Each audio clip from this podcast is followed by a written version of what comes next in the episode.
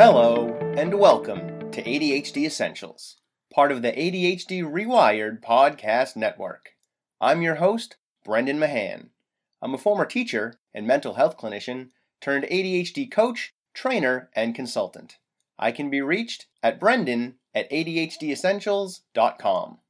Here at ADHD Essentials, we help families develop the skills and knowledge needed to better manage attention deficit hyperactivity disorder. Visit ADHDessentials.com for more details. The ninth annual online ADHD Awareness Expo will take place throughout the month of October, and I'll be a part of it. My topic is three ways to communicate with your ADHD child besides talking. Register at www.adhdexpo.com slash ADHD to let them know I sent you. That's www.adhdexpo.com slash ADHD E-S-S-E-N-T-I-A-L-S. The link is in the show notes. This is episode 38. In today's episode, we're talking to Adam Wilson. I met Adam at CalmerCon, an event he developed to help kids with sensory needs experience the thrill of a comic book convention without the overwhelm. See, Adam's son is on the spectrum, so at its core, CalmerCon is a mission of love for him. And yes, I realize this show is supposed to be about ADHD, but I tend to think of autism as sort of a cousin to ADHD, and many of the challenges are similar. Not to mention, Adam's story is so good that I just had to have him on to share it with you. I'm sure you'll get something out of it. In today's episode, we'll look at the struggles of parents who have kids that can be overwhelmed by sensory input, discuss the importance of acceptance, and maybe, just maybe, find the inspiration to do something big. All right, let's get rolling my son Logan is on the spectrum. He's got a pervasive developmental delay. Uh, he also has a lot of anxiety that goes along with that. It's been in, an interesting journey for me. I kind of, um, you know, I kind of grew up with comic books and movies and sci-fi and stuff like that. But I also liked sports and outdoor activities. I grew up in Maine, where you climb a mountain every day on your way to school, and then you roll back down on the way home apparently, both ways uphill. So I found, you know, as he got a little bit older, he just wasn't engaging in a lot of activities. You know, there's there's all these things for um, special needs kids now, these sports leagues and and things of that nature. And I was having a hard time finding things that he was interested in. And so I went back to we both have this shared love of like cartoons you know uh, pixar movies particularly you know things like toy story and incredibles and things like that that we had to find ways to connect with one another. As i looked around and i'm seeing all these things that are you know sports uh, horseback riding things like this for kids on the spectrum i wasn't seeing a lot of stuff eh, kind of around the interest of you know what we shared. Uh, i tried taking him to smaller comic book conventions even going to like one of the bigger comic stores like if it was really busy in there, we'd have to turn around and leave because he couldn't handle, you know, the sensory overload of it all. That's kind of where the idea started to percolate for me uh, that I might want to do some kind of comic event, you know, comic book event that was, you know, sensory appropriate for people that have the same kind of issues that he does. That sensory side matters even to folks with ADHD. My son, I have identical twin sons. Um, one of them has it's not a sensory processing disorder, but he does get overwhelmed by loudness, not loud noises, but just loud and intense sensory situation. Like we didn't go to the movies with him probably the, until he turned six or seven. I, I the first movie we went to was a nightmare. We went to like see Mr. Peabody and Sherman. Oh geez. I sat there for a half an hour and he had to leave. And my dad luckily was there with me, so he hung out with my other son and watched the rest of the movie.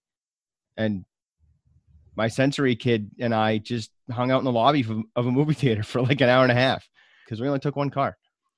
I eventually figured out that luckily, and this isn't going to work for everybody, but we happened to have a drive-in movie theater not too far from us. Like we got to see Avengers 2 in the movie theaters eh, just by going to the drive-in. It meant we were up really late. But yeah, to drive-in, you control the volume, right? Because you can turn it up or turn it down in your car. And that was sort of our cheat. Now we can go for the most part. We have started to bring earplugs um, and we skip the previews because they're always louder than the movie itself and that kind of stuff. But I, so I hear you, and I'm sure there's plenty of people in the audience right now going, "Wow, yeah, sensory stuff," or I never thought of that as a reason that my kid might struggle in certain situations, that it might be sensory. So um, that's another reason I'm really happy, happy to have you on is just to bring up this side of ADHD. Right, and I mean that that's kind of the side of autism too that I'm addressing is that you know people think about you know oh it's like fireworks or something is the is would set a kid off because it's so loud all at once but for my son as well it's if you get the volume to a certain level and it stays constant that bothers him almost more than a quick sharp noise um, because he's having a hard time differentiating the other noises the other sounds that he might be trying to listen to for him like we had to start allowing him to bring his tablet uh, it, it, has been a struggle at times. Uh, hmm. we almost got kicked out of a theater watching Solo because he had his tablet, and the people that were sitting behind us went and complained to management that the light from the tablet was bothering them, mm-hmm. um, rather than, you know, just tapping me on the shoulder and saying, "Hey, this, you know, this tablet is bothering me. Could you have him turn it, you know, shut it off or whatever? At least ask us, you know, if we could take care of it."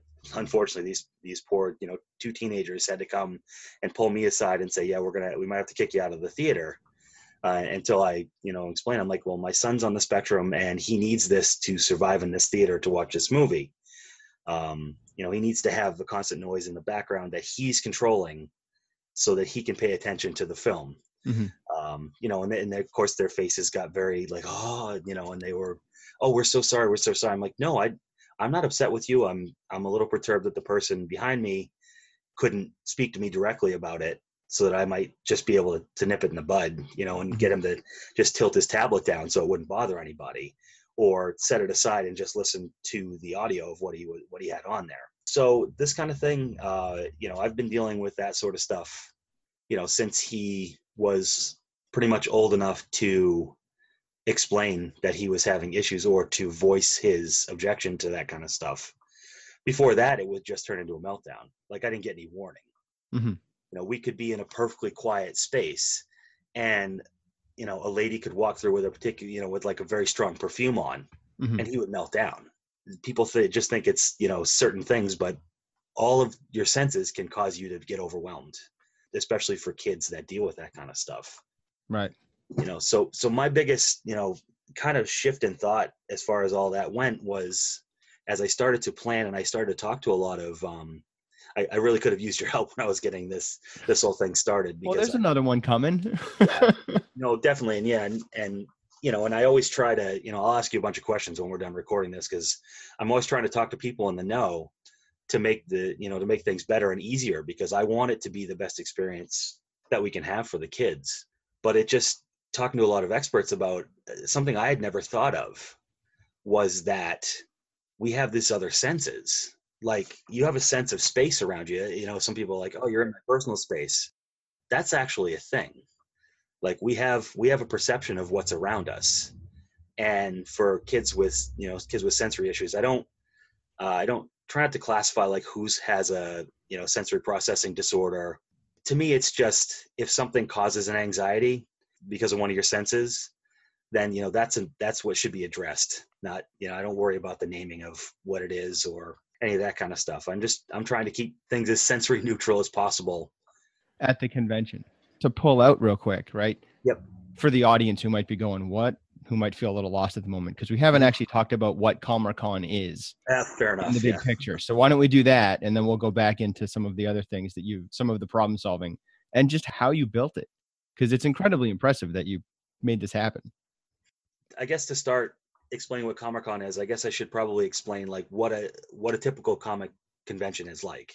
A regular comic convention is you um, you go in basically like a big hall or in a hotel somewhere in a big conference center and there's a lot of tables set up and you have uh, artists people selling things like comic books of course you know you have big long boxes full of comics Mhm. that people can leaf through um, it, it's you know it's like a it's like a comic book store you know times a hundred there's just anything that you could want um, you know to to purchase uh, some of the bigger ones have turned more into like a media expo type of deal where famous people will come in you can buy autographs and you can pay to spend time with them and all the good kind of stuff that you know some of us uber nerds like to do.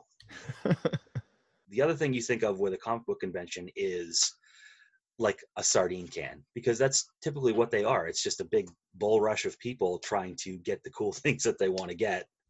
It's like in a ballroom. Like it's just one big room with tables, very narrow eh, sort of corridors between the tables, and the tables are all covered in toys and comic books and paraphernalia.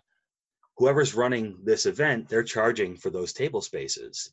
So they're trying to cram as many you know sellable spaces as they can uh, into that area. So that's you know why they're so crowded. And as you say it can be anything from a large gymnasium to a, you know a conference center uh, in a hotel. And these are typically also very loud echoey spaces. So you're kind of getting bombarded with sound Mhm. um, from every direction. And also you know that perceptive sense that you have of other people being around you you just feel crowded the whole time. Even if you don't have any kind of sensory issues it does wear on you being at one of those conventions. So i wanted to try to create something where we could have an authentic experience and you know make it as sensory neutral as possible make it as sensory you know appropriate as we possibly could. So that's kind of where you know the idea came from. So in order to start doing that the first thing i did was talk to people who run comic cons because i kind of wanted to see how that i needed to know that process.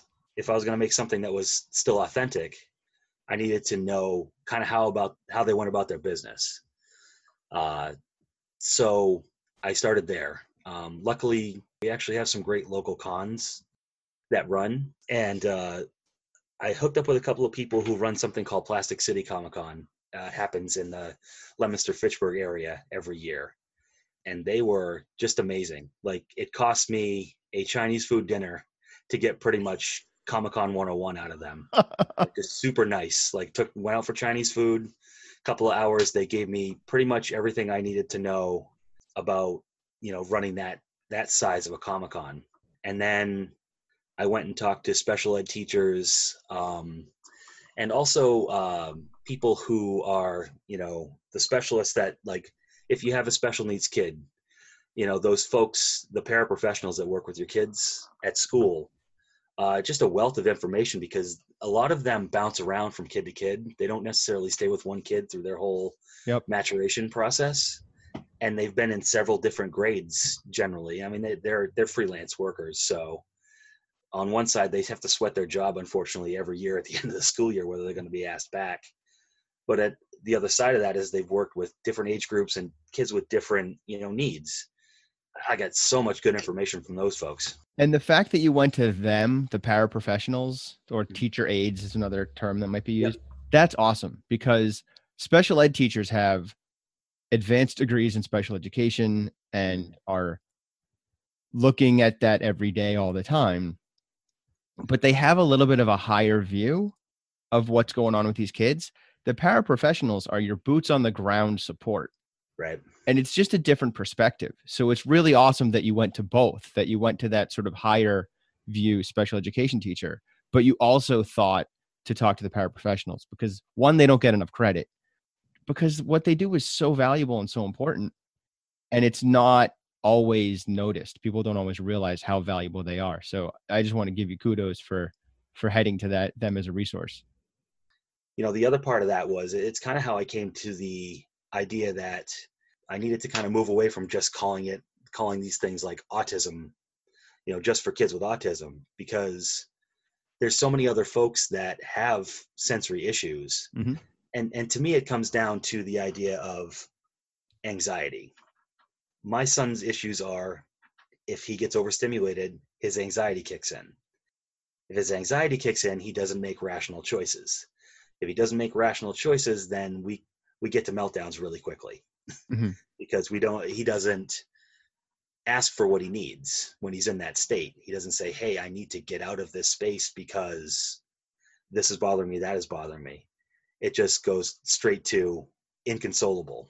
Um, Mhm. In this case, I mean, there's a there's a whole world of different types of meltdowns that happen. you Right. know, with- sometimes it's anger, sometimes it's sadness. It's that Yep. fight, flight, or freeze response. yeah it can be it could just as a whole there's just a whole world of um you know different things and luckily you know we don't have to deal with any kind of violence because my son is a he's a bit of a little hulk so he's just a gentle giant thankfully so we don't have to worry about that kind of stuff but it's kind of how even before i got to the actual comic-con i started to kind of shift my messaging because i i wanted to be more inclusive. And i I- like you say you you might have noticed um, at the con itself we did have some ADHD kids and parents that were there because people people messaged me and they asked me they're like is this just for kids with autism? And I'm like if your child has a problem and they're into this stuff first of all that was my first thing like if they're into this kind of stuff if they love superheroes and Star Wars and and all that kind of stuff and they have an issue being able to do this kind of thing because of sensory issues come Right. I'm not I'm not worried about taking you know I, I didn't have a you know a, a diagnosis chart at the door and you have to point to something before you get in. I want to service anybody that needs needs it. Um, you know, and to be honest, um, I didn't think I was going to get the response that I got to the whole thing. To be fair, I was expecting like I'll get 100 to 150 people, and that on one, you know, that's great because it keeps it sensory friendly, right? Pretty naturally if you don't have a ton of people show up. And I decided, I guess about a month before the con, I better do some kind of online registration just to, so I have proper staffing levels. Yep. Uh, within a week, I had to shut registration down because I got close to 500 Wow. that were going to come. And I'm like, uh, okay, this is three times what I thought. If we go any further, I can't keep it sensory appropriate in the Mhm. space that we had. And I mean, and you were there, so you you kind of got to look at it. It was a really good space for what we had. It was. Yeah, you. Ha- it wasn't one big gymnasium or ballroom. It was a whole bunch of rooms. Yep. Um, I believe it was in a renovated church. Is that what the building was, or a renovated school? Yeah, it used to be an elementary school um, that was renovated into a church. Okay. So kind of the the other. So it it had elementary school size classrooms. Right. uh, there, but also um, we still had what was the gymnasium at one time. It's the auditorium there now for things like I, I also wanted to, you know, I wanted to have things that you don't typically see at um, Comic Cons, which is the two things we had. We had a superhero training mm-hmm. and we had uh, Star Wars like lightsaber training. Yeah. Um, And Yeah. that was awesome, by the way. Like it that was such a cool component of the con. I mean, admittedly, I didn't do it because I was standing behind a table the whole time. But I saw kids come back with these smiles on their faces and talking about the Jedi stuff and the Star and the superhero stuff. And I at least one dad talked to me about how he can't get his son to hold a bat, but he was using the lightsaber in a way that was similar to playing baseball right. and that that had a lot of meaning for the dad because it was like a bridge for him Uh, yeah, I think I talked to that father as well. Um, I suggested that he get some uh, glow in the dark paint and paint the end of the bat like a lightsaber and go out there at dusk and tell the kid it's a lightsaber and let him whack at balls with it if he really you know, it, it might be a, a little gateway for him there uh, to do that you know because the other part of this that was really important to me was to have something that families could do together. You know one thing about a lot of programs for kids with needs is that they are kind of set up like a daycare system where you drop your kid off and there's a lot of great professionals there to help your kid while they're there to go through the activities and stuff. Um, but the parents are just kind of like they're either sit in a waiting room and wait or they go out into their lives for a couple of hours and do the things they need to do which is you know sometimes that's great sometimes that's what you need Mhm. but there's not a lot of things where um, the families can do things together and the greatest thing for me of the whole thing was just seeing parents smiling all day like just so many smiling parent faces because it you know as well as i do it's not always a joy. right. It, it, it's a wonderful experience to have a needs kid. It it grounds you to the world in a way that I never would have been otherwise.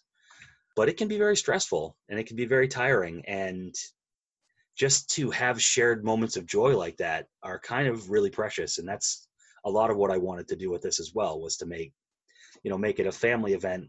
Um, because I know there are parents that are like me that have had to use these types of things to connect with their kids because the things that they had to connect with their parents um, their kids just aren't into it or aren't they're just not geared that way. And i want to throw something out to listeners real quick which is that um, if any of you are listening to this and going that's a really great idea maybe i'll consider doing that. Contact adam and let him know you're doing it because adam built the thing that he wanted like he wanted a con to go and get to take his kid to but in being the guy who built it he doesn't get to go to that con because he's running that con. so if you're on the East Coast and you want to set up your own con, I'm sure Adam will happily give you tips on how to do it. And then you can make a con that he can go to because that's one of the challenges of being the special needs parent, right? Is where, how do you take care of yourself? To be really honest about it, um, just doing this, running this nonprofit has been, you know, a godsend for us as a family it allows me to focus on the positivity of all this stuff. Like i because i have this relationship with my son because i've had to adjust my thinking um i've come to this you know what i feel is kind of like a calling for me which is to create things for families that we didn't have when logan was younger. I mean he's he's 15 now. We're going to be getting into that transitioning into adult phase you know that is scary and different but you know my hope is that through compassion um you know there'll always be something for logan to help me with with that. I mean he's he's smart he's creative you know he can mimic anything. Like he he can you ask him to do any voice as long as he's not overstimulated or overly anxious he can just you know he can go from spongebob to the hulk to wolverine to you know just batman just any of those things or he can uh he can just start making a noise of any animal. He's just, wow. He loves animals. Yeah, we went to we went to the zoo. I think it's Franklin Park Zoo in Boston, and he loves the gorillas there. He loves gorillas, and he'll just sit there by the glass and watch them all day. Mm-hmm. Across from their enclosure, eh, there's an ocelot cage, and is for anyone who doesn't know, ocelot's like one of the smaller of the big cats. Looks like a kind of like a small jaguar. So the ocelot's sitting up there chilling in his cave he doesn't want anything. It's the daytime. He doesn't want to deal mm-hmm. with anybody. And so people kept coming up disappointedly to the thing like, oh, the ocelot's just sitting there. Logan just on his own walks over there, starts making ocelot noises and, you know, doing the growling like an ocelot. The ocelot pops his head up and comes like over and like stares like eye to eye with Logan, you know, from top of a rock. And Logan just keeps making the noise and they start like kind of growling at each other. It was amazing you know, I can't do that. Um, That's awesome. So it's just, um, I'm hopeful that also through this, that this becomes like a lifelong thing that he and I will share. Mm-hmm. Uh, he can help me with in different ways with this stuff. Now, just because you mentioned it, Calm Passion is the nonprofit, yep. and Calmer Con is the con. Am I understanding right. correctly? Yep. Okay. Yep. Uh, you know, it's, it's all wordplay. I, I was trying to come up with this idea and I just did a bunch of like, you know, I did like a, a one person whiteboarding session. I start writing stuff down. Um, we all do it when we're starting, you know, a small business of any kind. You kind of like, how do I encapsulate what it is that I am, you know? Right. How do I, how do I fit into a box? Um, and compassion, the word compassion just kept popping up and popping up. And I'm like, what if you're passionate about keeping things calm? And then it was just like, it, it's the one thing that most people comment to me on when when I start talking about this. They're like, compassion. Oh, that's a good name. That's a, that kind of says what you are. I'm like, yeah, it kind of does. Yeah. Just kind of lucked into it, you know, just just doing one of those things. So, you know, and then of course, CalmerCon sounds somewhat similar to Comic Con, you know, and then from there it was just everything else that went with it. It was uh, on a quick side note, it's interesting to me you know, as I've gone through this, there's the autism families, and we have special needs families that I that I service.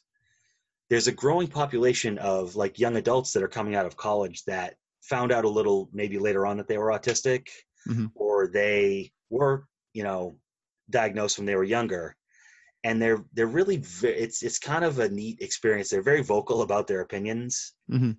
and i've i've literally had you know people that have uh, threatened to you know we're going to tell people never to go to your things because your logo looks too much like this logo for another organization or something like that and it's it's been kind of a tap dance for me to try to you know uh, stay in my lane and keep everybody happy i know it seems kind of That's strange weird. right but it, it, it is but Who cares what your logo looks like? Hopefully you don't go through this in your part of the world but in, in the autism world we have a large organization that does walks and things like that Uh-huh. and they're considered to be a political entity not a service entity Okay.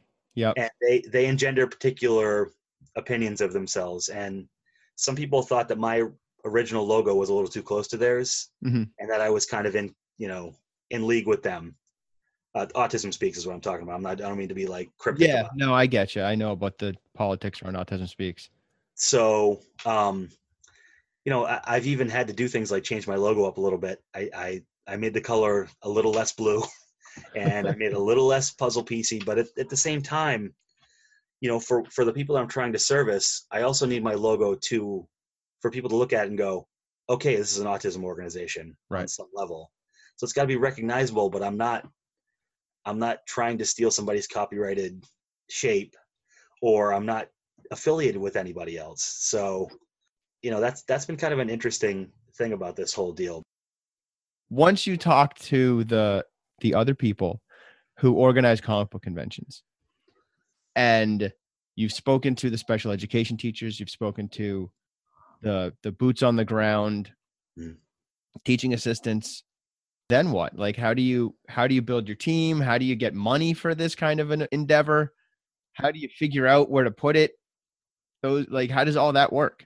the next step after I figured out a name and a, and started to get my you know my logo and my marketing type stuff together, how I was going to sell this thing.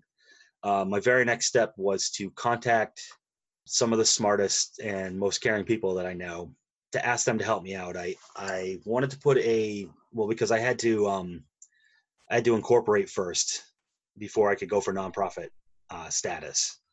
In incorporating, I had to have, I wanted to put together my board of directors. And so I reached out to people from different, you know, that have different backgrounds. You know, I wanted some people that have kids, some people that don't have kids, because I don't want to just be gearing stuff, you know, looking at it from a singular perspective. Mhm. I also tried to get folks that might be a little bit more practical than I am. You know, I'm kind of the idea person. I wanted people that would hold me accountable and make sure that I was staying on track. Because I have a hard time doing that sometimes. I'm my mind is going and I just want it to all be awesome and we'll just do the awesome. But You're on the right podcast if that's your challenge. yeah, so um I, I just had to find people to kind of keep me reined in and also fill in the gaps where I have deficiencies. And so I did that. I put together a great team, got incorporated, went for nonprofit status. As I was going through that process, I found out that if you're going to start a smaller nonprofit these days, there's a different process you can go through. There's kind of the IRS, and this is all uh, tax thing. Uh, this designation is all about taxes, so you go through the IRS to do it. Mhm. I found out that there's a like a short form. If you're if you're going to stay under like say I think it's fifty thousand dollars. If you're not going to make as an organization fifty thousand dollars in a year, you can do the short form, which is like a six page thing, and it's a lot. The approval rate's a lot you know quicker. The approval's a lot faster because they're not checking a history of financials. If you're going to be making a lot of money, they want to make sure you haven't tried to do this before and you're screwing people over. And um, and that came pretty quickly. Uh, was in within two and a half months. I was I went from the idea to being a 501c3 organization with a board and ready to roll at the very beginning. I kind of got a uh, preliminary budget together after talking to the the Comic Con people. You know, I was looking at trying to get around ten thousand dollars as as my start to get from start to finish all the materials and everything I needed for a first Comic Con. Initially, I was like, in a year, like in a year, I'll run the first Comic Con. Mhm. Uh, so I started a GoFundMe, and I got a little under half of what I needed that way, and did some some of the the Facebook kind of hey, it's my birthday, please give to my nonprofit, Right. and then you know the other half of the money basically came from me going into storage and pulling out all the nerd stuff I'd collected in my life up to this point. I don't want to say I cried, but I did. I cried a little bit with some of it. But eh, you have to give up something to get something usually in this life. It's it's not there's no free rides. So you know, a lot of a lot of comic books, a lot of action figures, a lot of oh the Star Wars stuff hurt a lot. Oh. a nice original uh you know Han Solo from like you know the late 70s like the first movie Han Solo Oh. blaster with the pew pew and the, That hurts just to hear, let alone to do. it- believe me it was a lot less painful than when I came back for Christmas break uh my first um my first year of college and my mom had given away most of my stuff that I had Oh. collect you know Yeah. comic books transform oh the transformers it's so many wonderful wonderful transformers uh, i'm in my late 40s so I, I, that's kind of my wheelhouse that early 80s Yep. stuff uh, but you know just like it, for a point of reference that people will understand in this day and age like i had both of my first two runs of um, like the infinity gauntlet saga hmm and it, it was just gone. Like I had them beautiful. Like I didn't really bag and board much because I was a reader, so I just read everything. I came back and they were just gone, and I'm like, I was very sad. It was a little bit like reliving that. Only this time I kind of saw what it was going towards. Yep. Like I was, I was already starting to see response from people. I was already getting positive feedback. Anyway, that's a long way of saying I got to, I got the money. You know, most of the money that I needed within about a year and change. Um, we decided about a year out that there was no way we were going to find a space to fit uh, Comic Con in in that first you know calendar year of the organization from like May of 2016 to May of 2017. Mhm. It just we weren't going to fit anything in, so we were like we're going to rediscuss at our one year annual meeting the plan for the following year. We got to that point, and we're like, okay, so we need to start looking for venue and I have very specific venue needs. What I was looking at as far as needs were a small space for, um, you know, medium space, I should say, for the vendor area, like what we had talked about before. Rather than having a full auditorium, I wanted to have between a half dozen to a dozen good, diverse tables with different stuff. So there was just enough, you know, for kids to feel like they were having the authentic experience it was enough so that a parent that had been to comic cons before recognized what it was ultimately that's who i have to sell on these ideas is parent you know the kids can't bring themselves to these Right. things so uh, i have to uh, i got to grab that nostalgia a little bit right and and kind of work that to get the parents to bring their kids to it so beyond that i also needed uh medium size to large size like auditorium space because i have a few larger activities uh, I have a karate studio in Fitchburg, uh, uh, Family Martial Arts Center, where my son Logan has been going for years to take karate. Mhm. And they're really good with needs kids as well. So I did get a lot of, um, not only a lot of good advice from the folks there, I also got a lot of my hands-on people from there as well. The teachers that had taught with, you know, taught kids with needs before. Mhm. And while we were waiting to do the big event, I started to do these separate, smaller events and I would do like I did. The first thing I did was a Star Wars thing, uh, Star Wars training, and with that, what I would do is I would have the first like two thirds of it would be for neurotypical kids because I wanted to see if there were any issues just as an event without putting the sensory stuff into it. That's a good idea. And then I would have a half hour block of time at the end or 45 minutes or whatever, however many people signed up, that we would start to work the ideas of how to you know move kids around what they could handle the, the kids the neurodiverse kids that had sensory issues So you're basically workshopping elements of the con in just in a different space at an earlier time. yeah exactly and in some place where we have ultimate control over that Mhm. because we could clear all the other kids out for the time when the when we needed it sensory friendly Mhm. we could we could just make the space our own at that time because i had spoken to people and because i had talked to you know the the paraprofessionals the hands-on people with the kids you know a couple of a couple of things themes emerged for me number one kind of kids of the same age and size tend to roll better together rather than trying to mix, you know, a lot for some activities like hand over hand stuff. It's good to have maybe an older kid there so that they can kind of parrot what they're doing so they can, you know, be a peer model for the other kids. Okay. In these types of situations, like things with like swinging lightsabers, uh, doing force pushes, the kids had an easier time of it and were less stimulated if they had other kids the same size around them at the same you know uh, ability levels. So we would we'd kind of group kids together like that and we'd have five or six kids and we'd have one you know adult or older teen would lead them from station to station. That teen or it's usually teenagers that did it. It was usually uh, teen teachers at the karate studio. And they would be in charge of making sure that people got from place to place um, if they had to step in to help out if somebody was having a bit of a hard time just to console a kid or you know maybe spread the kids out a little bit because they're on top of each other we had one person that's that was their only job there was to kind of keep the peace and make sure the kids were okay Yeah. parents were sitting around the perimeter of this space at all times so a parent could always jump in if they had to because as you know you know we as parents know more about what our kids needs are but at the same time we're also can be a little reticent for them to uh, try new things. Because like oh that for sure is going to set that kid off. Like we Right. i know he's not going to be able to do that. And then sometimes if you back off a little bit they'll do things and you'll be like awesome. Didn't know that that was possible. So there's kind of a dual thing there of you know letting them have a little bit of freedom from mom and dad or their professional that's with them helping out. And also there's the safety of knowing that they're pretty close by if they need them and also the the person that was leading them around was in charge of the time. So that the teachers at each space like we'd go from the, i'll take the star wars one because it's the first one we did. They would just use pool noodles as lightsabers at the beginning. Yep. so nobody could hurt each other.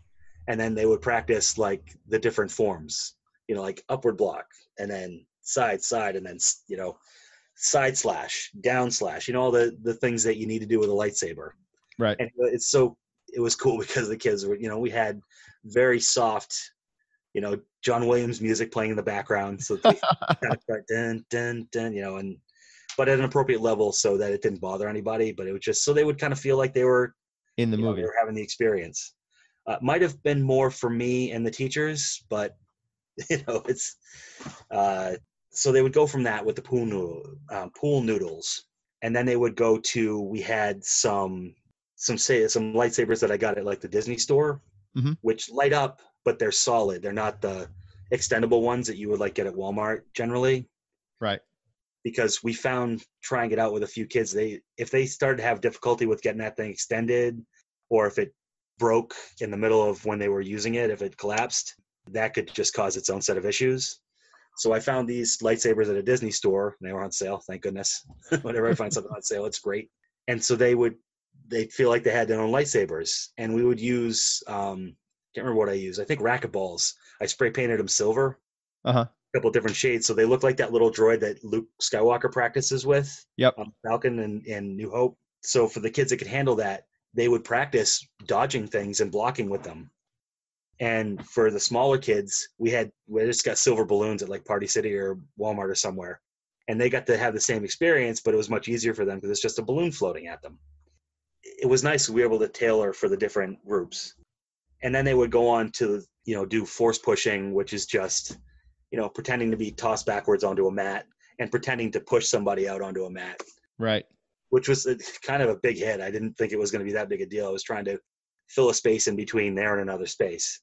And it turned out, and that carried right over to the con. Like that was one of the biggest things that people loved at the con because we had, you know, a couple of young adults and older kids that would just let the kids push them all day long and they loved it. It's like, oh, look, I can throw this kid, you know, 10 feet backwards. Yep.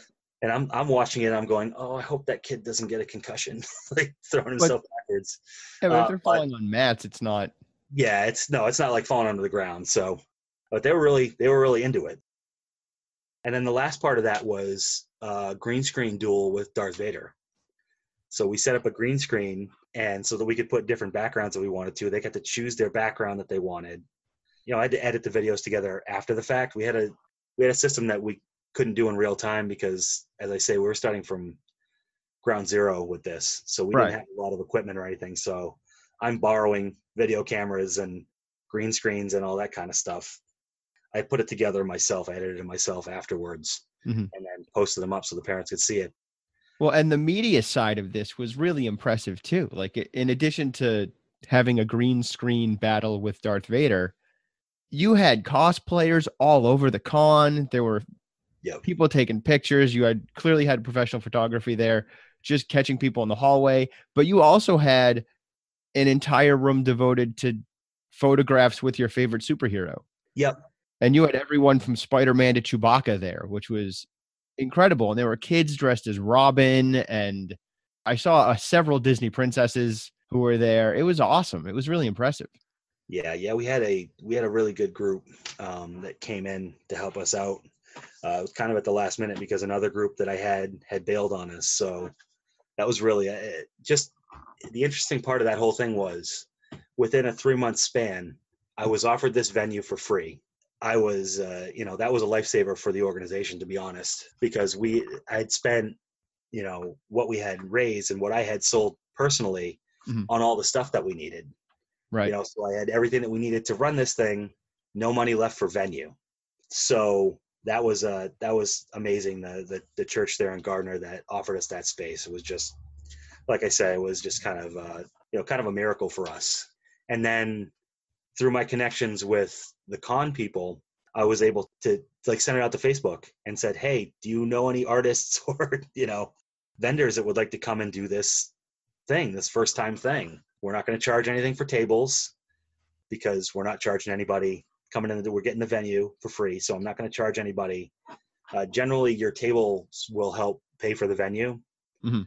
but since i wasn't paying anything for the venue i didn't want to charge anybody to come. So i found people that way i met you at a resource fair what like two weeks before That- and you had had someone pull out, so there was a table space available. yeah, someone pulled out, and I'm like, oh, I I talked to Brendan at this resource fair, and so I reached out to you, and you you're like, well, yeah, I got some long boxes in you know my garage that I'd like to maybe thin out a little bit, Right. which is great because um, I actually ended up having two people that were going to sell comics there that didn't come, and so you were the only one that I had there that actually were selling was selling comics out of you know And I was split. I was half the ADHD stuff and half comics. Yeah, but that I mean it worked, man. You know, we had a really not just, you know, a good size crowd, but just really good a good mix of people. Like you said, you, you had a bunch of people that signed up, you know, to talk to you about what you do.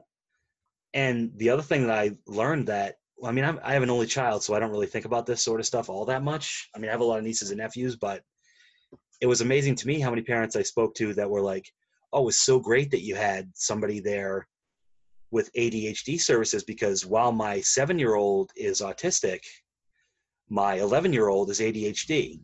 Mhm. And so we're dealing with both things in our household. And it was just, it was just great to have a resource there like that. And, you know, and it also opened my eyes to the fact that I'd like to have more, you know, people that do the kind of stuff that you do at the next con because it's not just for the kids, it's for families. And that's the kind of thing that the parents really connected with.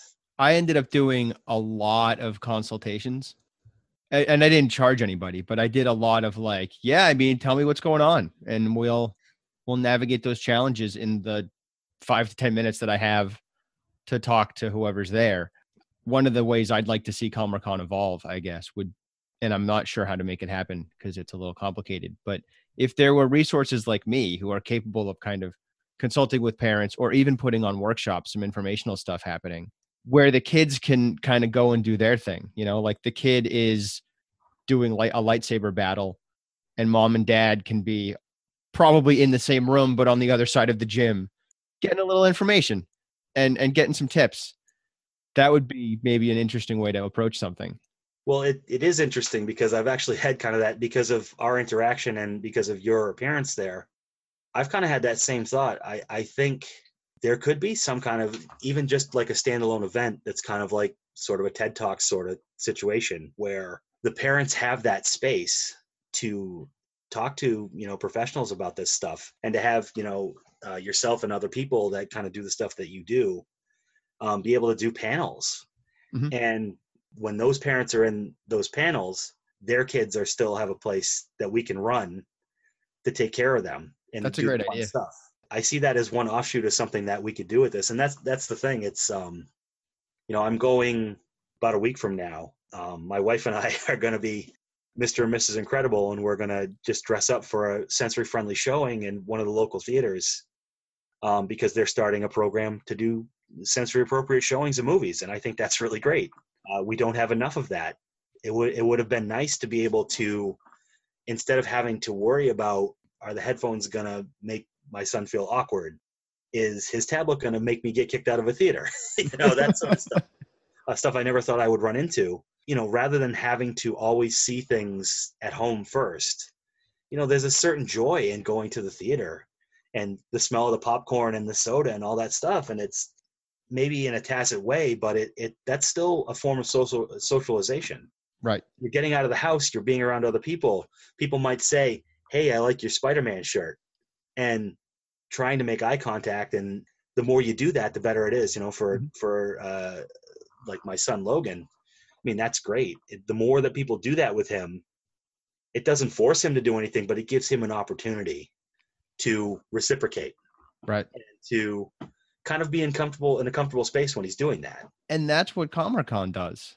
That gives kids with neurodiverse needs the opportunity to engage socially, the opportunity to to share a passion that they don't always get to share, the opportunity to feel like they don't have to worry about what someone is going to think about them. And are, am I going to be judged because I like SpongeBob SquarePants? Or people not going to like the fact that I love Pikachu? Like, no, everyone there likes the stuff that you like. Like, you can go and be dressed as Pikachu or go there with your Captain America backpack or whatever. And you're not going to get made fun of. And you don't have to be on guard and worry that someone might judge you because everybody there is doing the same thing. That's huge. That's enormous. You luckily the way that we had things set up too, like all of you folks that were in the kind of the vendor area, kind of got to see into where the uh, where the photo booth was. Yep. I mean, that was awesome. One of the best things I saw the whole day was a young man. I don't know. He must have been six or seven years old, and he was very, very frightened of Chewbacca. Uh, you know, in person, like he loved Star Wars. He loved, and just nobody forced him to do anything. But the guy that was dressed up as Chewbacca there, he just he stood there for a long time with his fist out, like just in for a fist bump, bro. Like if you want to do it, and the kid like kind of circled him, and he kind of you know really slowly crept up and finally gave him a fist bump, and I you know this great smile, right? The kid's like, yay, I did it. I'm not scared of Chewbacca anymore, you know, and just just little things like that, and that's I mean that's stuff that happens at other comic cons too. You know that it's a very inclusive um, kind of society, and that's the other part of what you know made me want to gravitate towards doing that as an event. Because you know nerds are pretty welcoming of other nerds. It's it's uh it's kind of very hard i've seen a lot of great you know you know stuff around that in my time where you know there's people that normally might not even have anything to do with one another but they both dress up dress up as different versions of deadpool and they walk past, past each other at a con and they're like hey and the other guy's like hey deadpool you know there's a human connection there that otherwise wouldn't happen I was walking through the woods one day and I saw a guy with a Deadpool shirt on, and I was wearing a Wolverine t shirt. and I just yelled to him, I was like, My Marvel psychopath's better than your Marvel psychopath. And we had a little laugh and we kept moving on. And yeah it's it's really neat when you uh when you uh meet you literally in the wild for you when you yeah, meet another nerd you know in the wild somewhere you know and, and the pervasiveness of like superhero culture into pop culture you know uh sci-fi and superhero stuff nerd culture is pop culture now right. you know it didn't it wasn't that when i was a kid No, Uh, me neither. I, I felt very much on the fringe. Um, Yeah. And it, it's always interesting to me to see people online that are like, "Hey, I'm so excited!" You know, me and my kids are going to, you know, the latest Avengers movie, and I'm like, "You beat me up for reading comic books when I was like, what? Where, where was this then? You know, I could, we could have instead of you beating me up, we could have just talked about, you know, uh, why Wolverine's Canadian, or you know, with Right. something like uh, fan casting because before all these movies started coming out, like who would you have play Professor X and Right. all that Yeah. sort of stuff. So that's the nice thing too. I think these parents they feel like they can engage in this sort of stuff with their kids, even if they originally weren't into it. They might say, you know, you take in the stuff, right? You you mentioned SpongeBob earlier. Not a huge fan, gonna be honest. Big fan of SpongeBob, but I've been around it for so many years that you know I kind of appreciate that it is what it is. And if I saw it, I wouldn't punch anybody if they had a SpongeBob shirt on. You know, it's it's just I think you know this notion of acceptance kind of fits into just everything in life, right? So, you know, those of us that we have special needs kids, we're always kind of it's not just acceptance, we also want understanding, but that's kind of the human condition. And I think our need to seek that out for our kids kind of speaks to the that human condition in all of us. You know, we we want our kids to have as much uh, you know a standard human type experience as possible no matter what their challenges are or what their other gifts are that's kind of the basis of what i wanted to, to tap into when i started this